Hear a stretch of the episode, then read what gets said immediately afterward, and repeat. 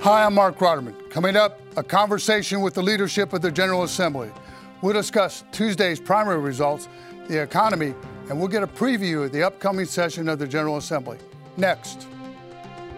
Major funding for Front Row is provided by Robert L. Luddy. Additional funding provided by Patricia and Ku Ewan through the Ewan Foundation, committed to bridging cultural differences in our communities. And by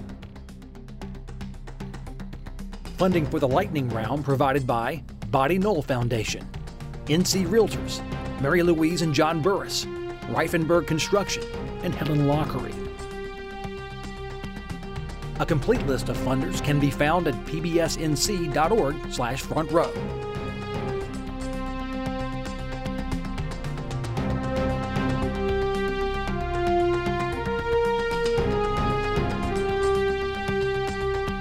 Welcome back. Joining the conversation, Tim Moore, the North Carolina Speaker of the House, Dan Blue, Democratic leader in the state Senate, Mr. Jim Perry, the Majority Whip in the state Senate, and Robert Reives, the Democratic leader in the House. Let's begin with the results of Tuesday's primary. Mr. Speaker, you've got the floor. Well, thank you. I think the uh, results of the primary showed that voters overwhelmingly were choosing to vote in the Republican primary. If you look at the unaffiliated voters, if you look at Republican voters, there was a huge turnover, and so there was uh, a very strong uh, outcome for uh, for Rep- Congressman Budd, who's now going to probably be, I would say, our uh, next U.S. senator. Uh, we had a couple surprises in some legislative primaries, probably on both sides of the aisle. Uh, but I would say that, that our side of the aisle, we feel very poised, uh, very strong going into the elections this fall. Uh, glad the primaries are over, that we can now focus on the general. Dan, what struck you about these primaries? Uh, I think the, the, the far-reaching arms of Donald Trump still in the Republican Party in North Carolina. Is it a populist party now? Uh, America First Party? Uh, American First Party, it is. I don't know whether it's really populist because I don't believe it's addressing the real concerns and issues uh, of was Americans it in North for the uh, Republican establishment, you think? Oh yeah, it was a big loss for the Republican. Does the Republican establishment exist anymore? That's that's the real question.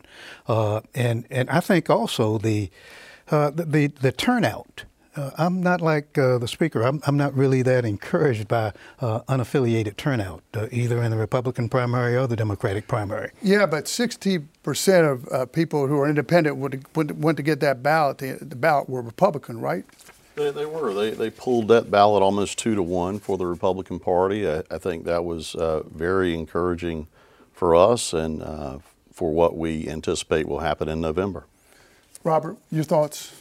Well, what I liked about what happened, at least on our side of the aisle, is I like the fact that you saw really similar to what uh, Senator Blue was saying people voting for those local candidates, people voting for people that they knew, people that they trusted, and that, that were part of a North Carolina brand.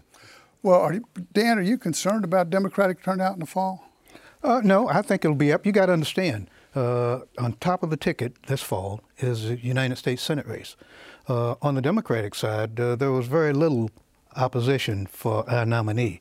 Uh, Cheri Beasley was going to win going away. Will Biden and so come in for her? Uh, if she invites him in, I guess he would come. Uh, but, but you know, Mark, uh, on that line, I'd like to make one, one issue. Uh, Democrats in North Carolina are accustomed to running a separate independent campaign from the Great national point. ticket. That's what we've done over the years. It's just Obama brought us back into the fold uh, so that Democrats started identifying really with the national ticket. Uh, we're running on issues that are important to people, their everyday issues, putting bread on the table, putting money in their pockets, uh, giving their kids a good education. And that's what uh, our issues are, and that's what uh, the Democratic Party will be known for after Mr. this election. Mr. Speaker, is this going to be about kitchen table issues in the fall? Well, I think it certainly is because right now the, the folks in this state see what's happening nationally. They see a president that has stymied the production of energy, and now we're paying more than four dollars a gallon for gas. Four fifty nine just, today. Just today, it was announced that in Washington State that they've reprogrammed the uh, gas pumps to be able to charge ten dollars a gallon, uh, unheard of. And you have that. You have just in, uh, just ridiculous inflation, you have a border crisis, and the voters of this state, the voters around the country realize that, that Washington is failing them and that the policies coming out of uh, this president and the Democratic Congress and Senate are nothing that uh, we need to keep in place. Robert, I know you agree with that, right? Absolutely not. So,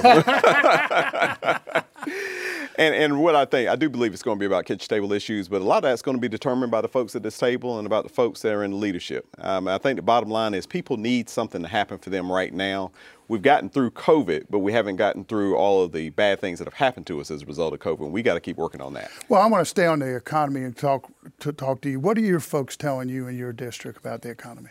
Uh, the, the one thing is everybody's concerned about energy, everybody's concerned about inflation, but I think the good thing about the folks in my district is they also understand that, that that's a lot of factors going in. So, for instance, when you look at the gas prices, at any point in time, the oil companies could say, you know, we're getting a little bit much. We can try to bring this down a little bit. When it comes down to inflation, you look at things like what happened at the Texas border, where they were stymieing all this produce coming in. You got $240 million worth of produce lost because we're doing extra security checks. The bottom line is this we should all be working together to try to figure out things that bring these prices down for people, that make people more secure in the economy and have more faith in the government. Jim, are Biden's energy policies driving inflation? I think if you look at the latest uh, PolitiFact that I saw released, because we've heard a lot about the, the war in the Ukraine driving gas prices. Gas prices have been going up for a long time before that happened. We certainly saw a spike. So, you know, I, I think we can complicate it we can make it very cloudy, but there, there seems to be a direct correlation in my mind. Well, it's the spending too, right, my friend? Well, it's un, unparalleled spending at this point. We've never seen a federal government spend so much money that it doesn't have.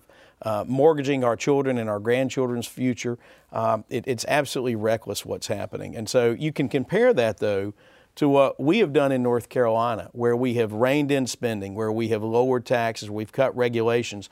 You have a lot of states that are under different leadership that are populations are fleeing. You look at North Carolina, still one of the most desirable states in the country for people to move. And it's because of a lot of the policies here. But we are frankly dealing with a lot of the national policies that are now having an impact on us. You mentioned energy prices, uh, inflation. I mean, this is this is a big deal. And despite all the great work that's happening, these things are going to impact us. You know, I think the two greatest kitchen table issues that are not political but do impact every family price of gas, price of food. And there, no one here denies that they are through the roof and impacting people in our state every day. What's the cure for that, my friend? Well, the, the first cure is we have an excess in, in revenue, much more than we projected. The first thing we ought to do is immediately put money in people's pockets, suspend the, the taxes that we charge on gas, use that money so that we can offset the reduction in the highway fund. We can still build roads and repair them, but give that money directly to those who are having to pay the additional taxes on gas. Uh, around this table, we could agree to do that. Uh, drivers around the state uh, would then pay less for gas because they wouldn't be paying the state tax on it, and we pay it until this till we dig out of uh, this situation. It is not just what's happening. Does this remind you of ni- uh, 1970, Dan? Uh, recession? Uh, it, it, it, it, does, and these, these guys won't remember s- sitting in gas lines uh, for a long time, uh, sometimes three, four hours at the time, because of the Arab uh, embargo. Uh, but there are all of these international factors that impact the price of oil. I don't control any of the cartels. I don't know, maybe some of you do. Uh, but you're absolutely right. They could reduce it. They're jacking the price up. Uh, the oil is the same oil that it was before all of these other pressures, before the war in Ukraine. Uh, uh and, and, all of these things are coming together. We're coming through a pandemic. Uh, we got all of the issues uh, with supply chain Uh, uh, the, the, and the ability to deliver goods. Uh, and so I'm saying that we could take immediate action, though, not placing blame, but simply put money in people's pockets but right now. We are energy independent under Trump, pretty much. Jim. Yes. I think we, we had a, a much different situation, and, and my friend mentioned the 1970s. I think the worst budget shortfall we had since the 70s was around 2009 with about a $4.5 billion hole that we had on about a $21 million budget. And with the uncertainty we have in the economy, the difficulties we've already faced with DOT funding, uh, $11 billion of uh, unfunded projects out in the future, I, I have serious concerns about um, touching a gas tax when they're already low on funds. Well, I want to come right back to you and talk about what's on tap this session at the General Assembly. Well, I, I think you know we hope to keep it a, a, short session. We all agree on that. You know, we want to get in. Yeah, he was out. talking about going on vacation. well, we, we, we hope to be able to if we can get out of there. But I think you'll see continued uh, policy decisions that you've seen in the past. We there is uncertainty in the economy. We do have concerns about growing spending at any time to unsustainable rates. Going back to 2009, revenue was growing at one percent and expenses were growing at nine percent. You know, that's a classic bubble. We want to avoid that and be methodical in our approach to spending.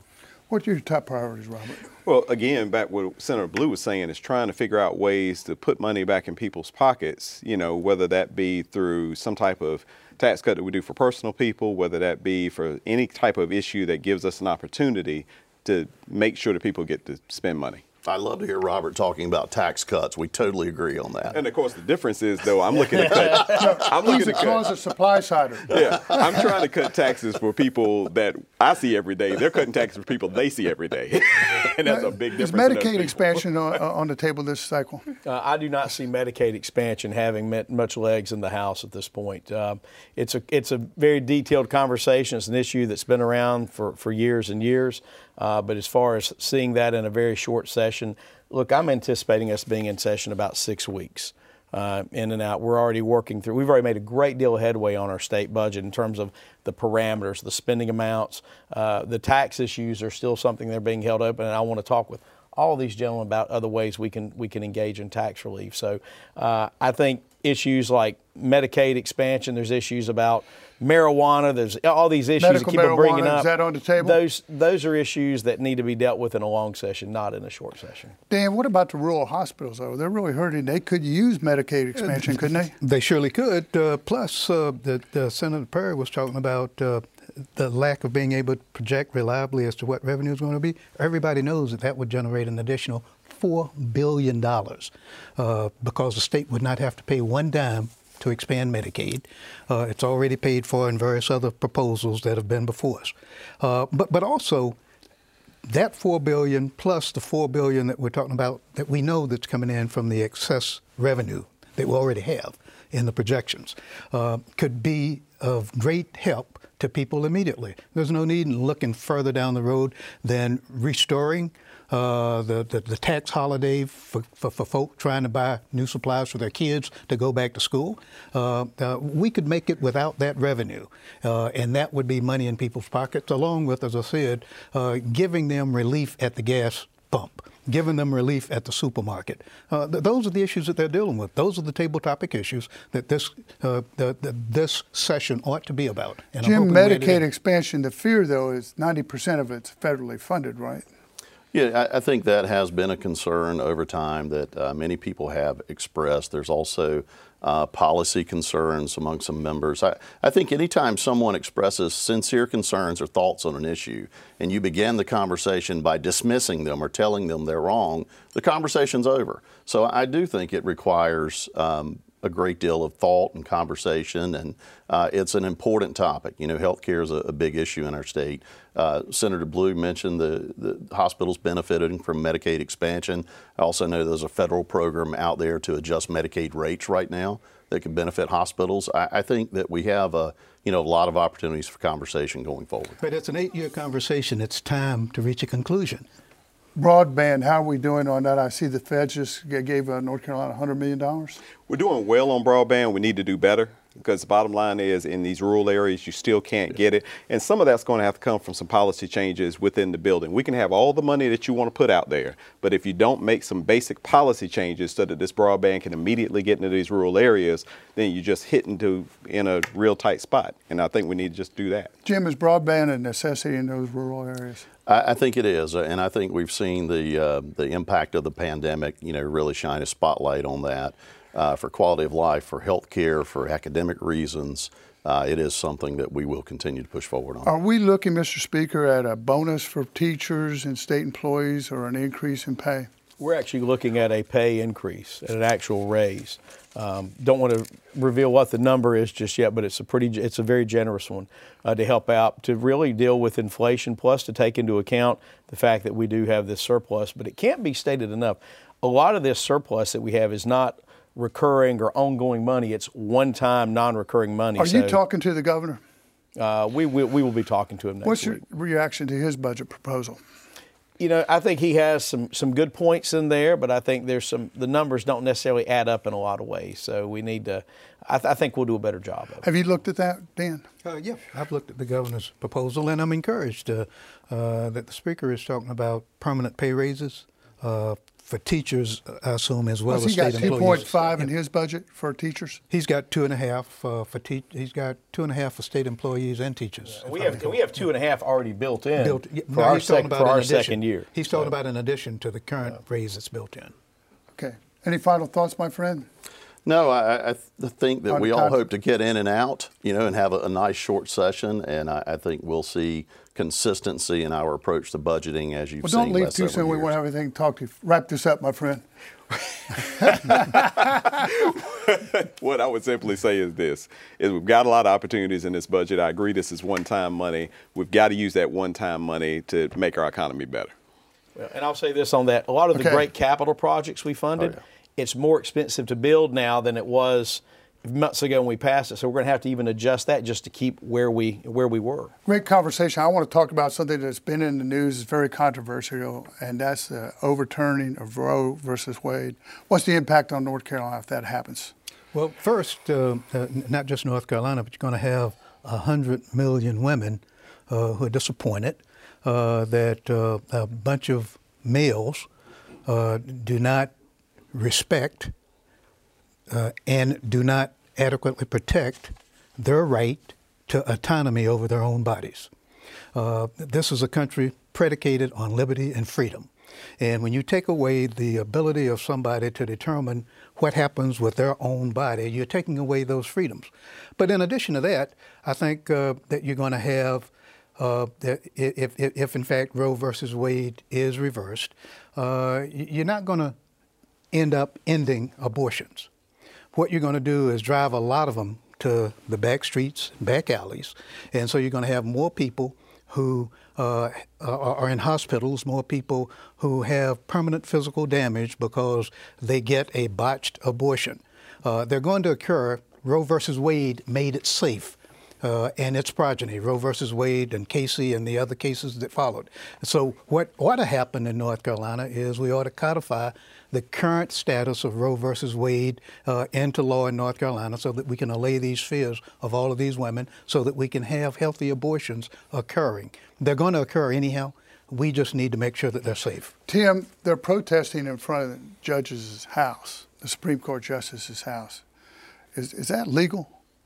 Well, it certainly the, this whole thing they has been intimidating the judges? Well, it, the fact that a decision was leaked in such a way, or a draft opinion, I don't know that that's happened in the history of the U.S. Supreme Court, and I that actually bothers me a lot. I mean, that that's that's uh, that's a problem. That's an institutional problem there.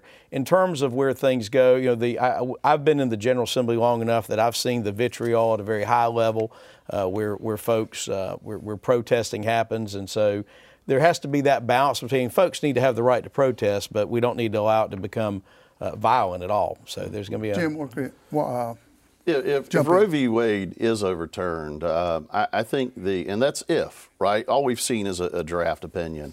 Uh, I think the impact on North Carolina immediately is, is nothing. The, the question for Roe v. Wade is, is there a constitutional right to abortion? Is it guaranteed by our or United should it be voted on in Constitution? the states? Well, we will see what happens with the opinions, right? Or is it a states' rights issue? But Right. I, I think we have the cart before the horse right now, and uh, we need to see an opinion actually come out at some point. Robert, is the uh, Supreme Court becoming too political? I mean, the Supreme Court has definitely become too political. Part of that is the lifetime appointment. Part of that is the fact that when we started lifetime appointments, when the Supreme Court was originally put together, you had 60 year old men that were being put on whose life expectancy was 69.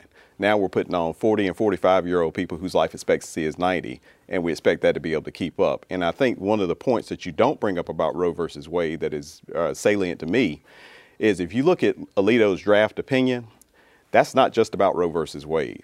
That's about rolling back a lot of different rights that have come about as this country has grown and changed over the last 200 years. Alito prefers a strict interpretation of the Constitution, which, you know, to be candid, I wouldn't be sitting here on your show right now if we had too strict of an interpretation of the Constitution. And that's something we've got to be conscious of, and that's what my concern is, and that's Well, where the politicization Some on, in the progressive movement would like to see more justices on the court. They'd like to pack the court. Is that a wise idea, quickly? I'd have to look at it, and you know, that's not in our purview. What I would tell you, though, is I do think you've really got to look at having somebody on a court for 50 years is a bit much. Okay, I want to change gears and talk about the opioid crisis, Tim, uh, in North Carolina and, in, and across this country. It's plaguing this nation. How are we doing here?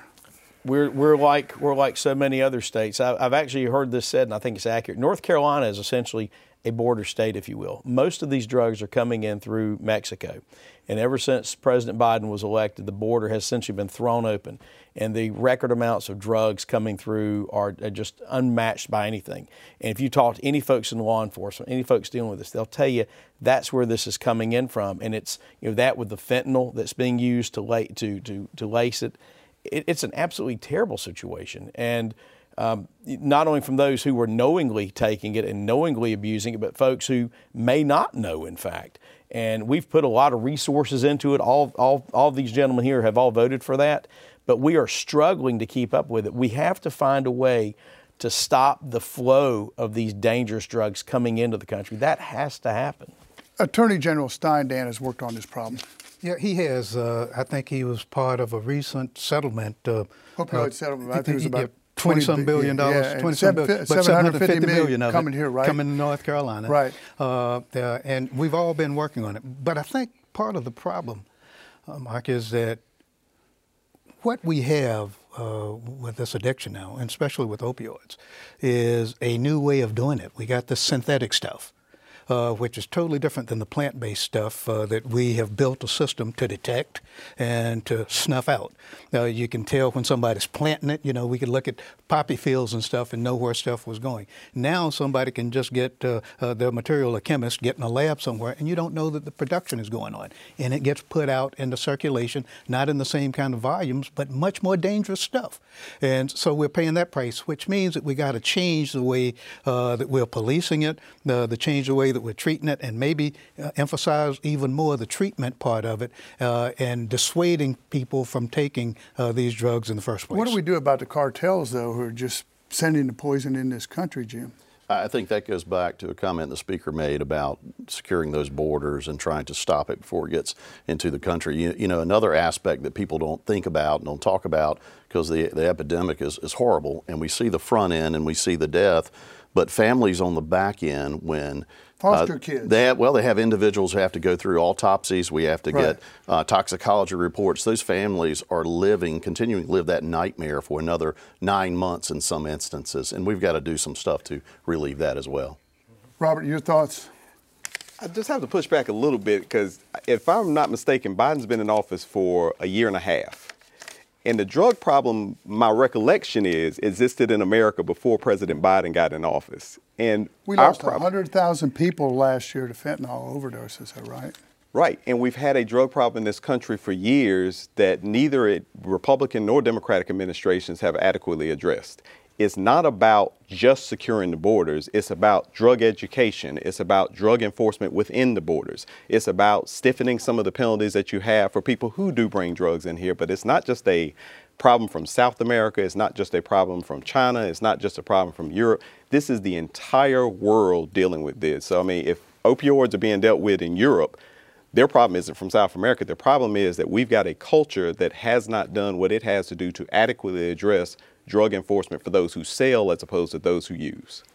Mr. Speaker, I, just wrap this up in about 30 seconds. No, Go ahead. and I agree with what, what Robert said, but I think if you look at the trends and the numbers, everything now shows that the, the amount of drugs coming in across the border right now is just simply overwhelming the system. That, that that's the problem. But it needs to be and all of the above. It needs to be dealing with that. It needs to be treatment. I think you're exactly right, Dan. We need to put more on treatment, and it's it's and we need to do more as far as uh, other things societally. Uh, and and so it is a treatment base for the uh, for those who use it, but there's also a significant part of punishment of those who are uh, distributing it and selling it and then limiting. punishment? Uh, in some cases, we certainly are. And I agree with him on that. But but what I'm saying is, it, it is an overwhelming supply because folk have figured out new ways to, to generate this stuff.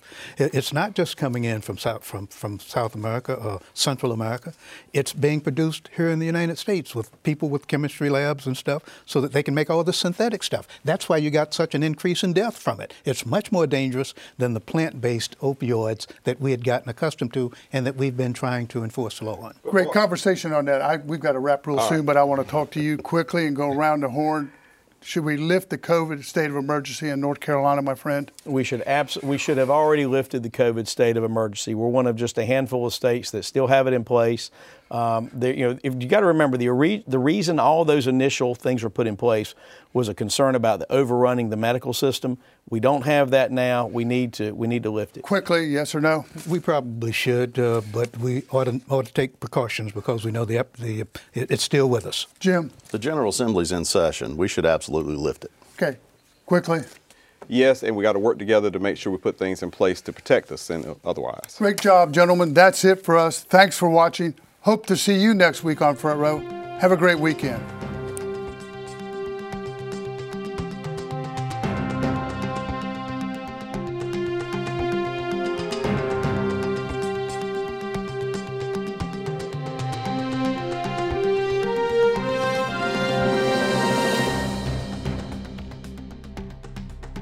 Major funding for Front Row is provided by Robert L. Luddy.